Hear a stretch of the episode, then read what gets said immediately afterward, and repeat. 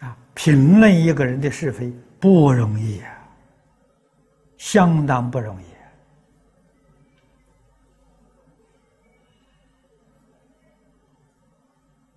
啊！观察一个人，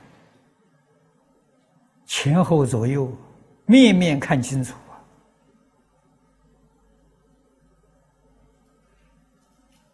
还不敢下断语。啊，古时候人讲的好，盖棺论定啊，才可以评论你的人品。你还没有死，都不敢说。为什么呢？一生造恶，临终忏悔，改过自新，还是好人啊！这样的人念佛，依旧能往生。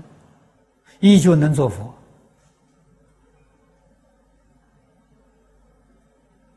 所以回头是岸呐，死了也不能回头，那就断定他是不善之人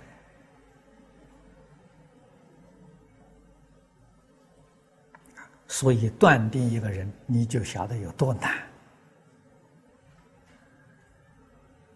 啊，古人给人写传记，都是死了以后后人写。